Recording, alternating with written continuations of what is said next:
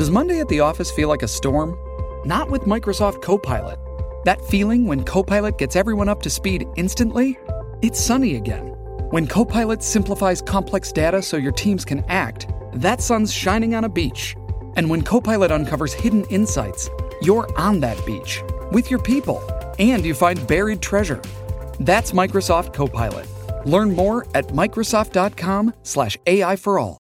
This is the Simi Sara Show on demand. Subscribe now on iTunes. Listen to the show each weekday 10 to 2 on 980 CKNW and through the Radio Player app. A lot of negotiations going on these days between the provincial government and different organizations, but one area that has been settled dealing with doctors. There is a tentative agreement. It goes into effect on April the 1st.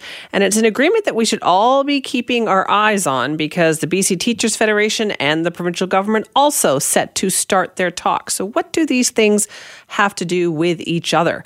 That's what we're going to ask Keith Baldrey, our Global BC Legislative Bureau Chief, joins us now. Hi, Keith. Hi, Simi. Okay, I was reading your piece about this last night. It was very interesting. Tell us about this doctor's contract. Yeah, so it's a three-year deal, uh, and it's worth three hundred and thirty-one million dollars a year. Uh, the background of this is the government has set a a wage negotiating mandate uh, that calls a maximum of two percent a year plus potentially 0.25% a year if you can find some savings for three years. So that is up to roughly 6%. The doctors were able to get a contract that lifts their total compensation base by 8.8%.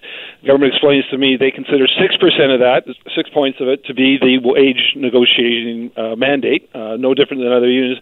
But they did agree the doctors are getting about 2.8% further for benefits and business expenses. On top of that, and this is where I think it's, it's going to have some people raising eyebrows, every doctor, any doctor, who, and every doctor who earned at least $75,000 in any of the previous three years, which is basically probably 90% of the doctors, will get a $7,500 uh, signing payment upon ratification. Every doctor gets a check for $7,500. The, the uh, doctors of BC and the government say that's to cover rising business expenses. As far as I can tell, there's no strings attached to that. They can either spend it on uh, business expenses or they can go to Hawaii or whatever they want to do with that money. And there's also a new uh, business premium that's going to be established to pay doctors extra money to cover things like just routine examinations in their offices, uh, counseling services, and the like. That could be worth thousands of dollars. So it's a contract that's certainly probably the richest contract negotiated yet. And keep in mind, the Doctors of BC is not a union. Mm-hmm. It's basically a, a, organization made up of, of uh, private business people. I mean, that's their business by and large. Those who have their own offices, as well as physicians who work in clinics or uh, work on salary in some of these new urgent uh, primary care uh, centers. So it's an interesting contract from many points of view. Not the least of which is if you're the BC Teachers Federation negotiator. And in fact, I talked to Teri Mooring, their, their new president, yesterday, who was quite interested in this document from the Doctors of BC, and she thinks it gives them optimism that not that they can achieve what the doctors achieved at the negotiating table, but the fact that the government recognized there are sort of expenses outside of uh, normal operations that should be covered by uh, through outside of the two two and two gives her hope potentially on one angle at least that teachers pay out of their pocket for a lot of expenses in the classroom and have been doing so for years. And does this signal perhaps the chance to establish a, a way for teachers to recoup that money? Because uh, doctors have been given the chance to do just that. Right. And also interesting with the doctor's contract is that it sounds like they're offering incentives then for doctors to spend more time with patients, like more counseling services, you were saying. Incentives for a number of things. Yeah, that as well as there's long been incentives to relocate in in the sort of underutilized, underserviced areas in rural rural areas. What's happening now is actually it's getting harder to get doctors to come into Metro Vancouver, like so many other professions. It's so expensive. And the other thing that's happening, and it's reflected in this negotiating uh, negotiations in this contract, is the lease. Uh, costs and and rents for doctors. We've talked uh, many times on the show. You've had lots of guests talking about yeah. rent problems in oh, Metro yeah. Vancouver. Well, doctors don't own their doctors' offices; they rent them or they lease them, and those costs have become going up and up and up over several years. And that's why there's a big emphasis in this in this contract on business expenses and other incentives to do things differently. And doctors have, have bought into a lot of the changes. There's more and more going on uh, on on uh, salary rather than fee for service. But again, it's going to be interesting to see the impact impact, if any, is going to have on the BC Teachers Federation talks. Talks there begin in earnest on April 1st. They've already met 20 times, Teri Mooring says, but they've got 40 sessions scheduled between now and June 30th when the contract ends.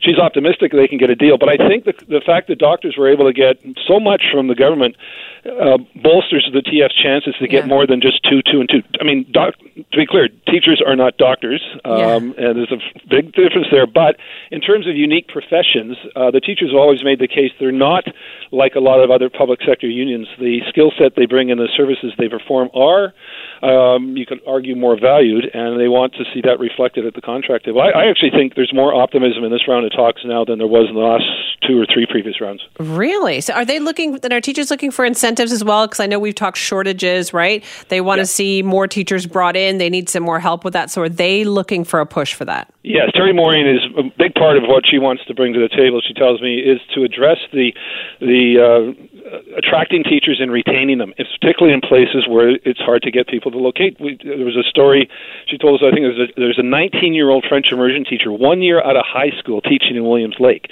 because they can't find anybody to uh, to be a French immersion teacher. She can speak French, and she was a good, talented student, but she was not got the university training. But there are a number of instances around the interior and the north where people who actually aren't certified teachers are teaching because of the shortage of people. But you need incent- financial incentives to get people to relocate. Kate, they're certainly doing it with the doctors on a number of fronts, and I think you're going to see the TF push for that as well. Her predecessor, or outgoing president, Glenn Hansman, has talked about things like uh, tr- uh, moving allowances for teachers, relocation allowances, um, other types of incentives to get people to come to BC and to go to places where there's a teacher shortage. Right. That sounds a lot like the doctors. You're right. Yeah, and I think it's two professions you can argue where you we got shortage of specialties. I mean, teachers again are not doctors, but they do have a specialized service, and they they are needed in every part of the province.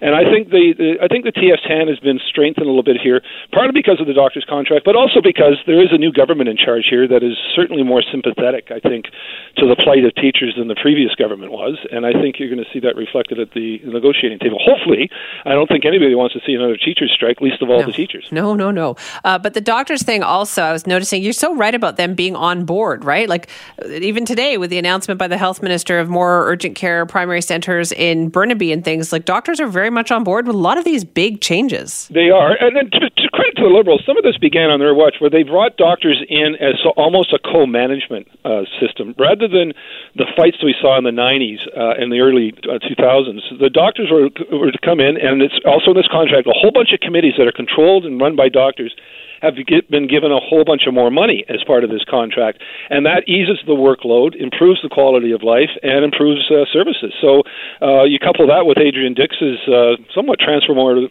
transformative changes that he's bringing in, and you've got yeah, doctors I think are going to be pleased, uh, are showing that they're pleased with the changes in healthcare. Uh, there are going to be doctors who think the contract falls short of what they need, but I think uh, by and large this contract delivers to them on a number of levels. Interesting, Keith. Thank you so much. Take care. Have a good day. That is Keith. Keith Baldrey, our Global BC Legislative Bureau Chief.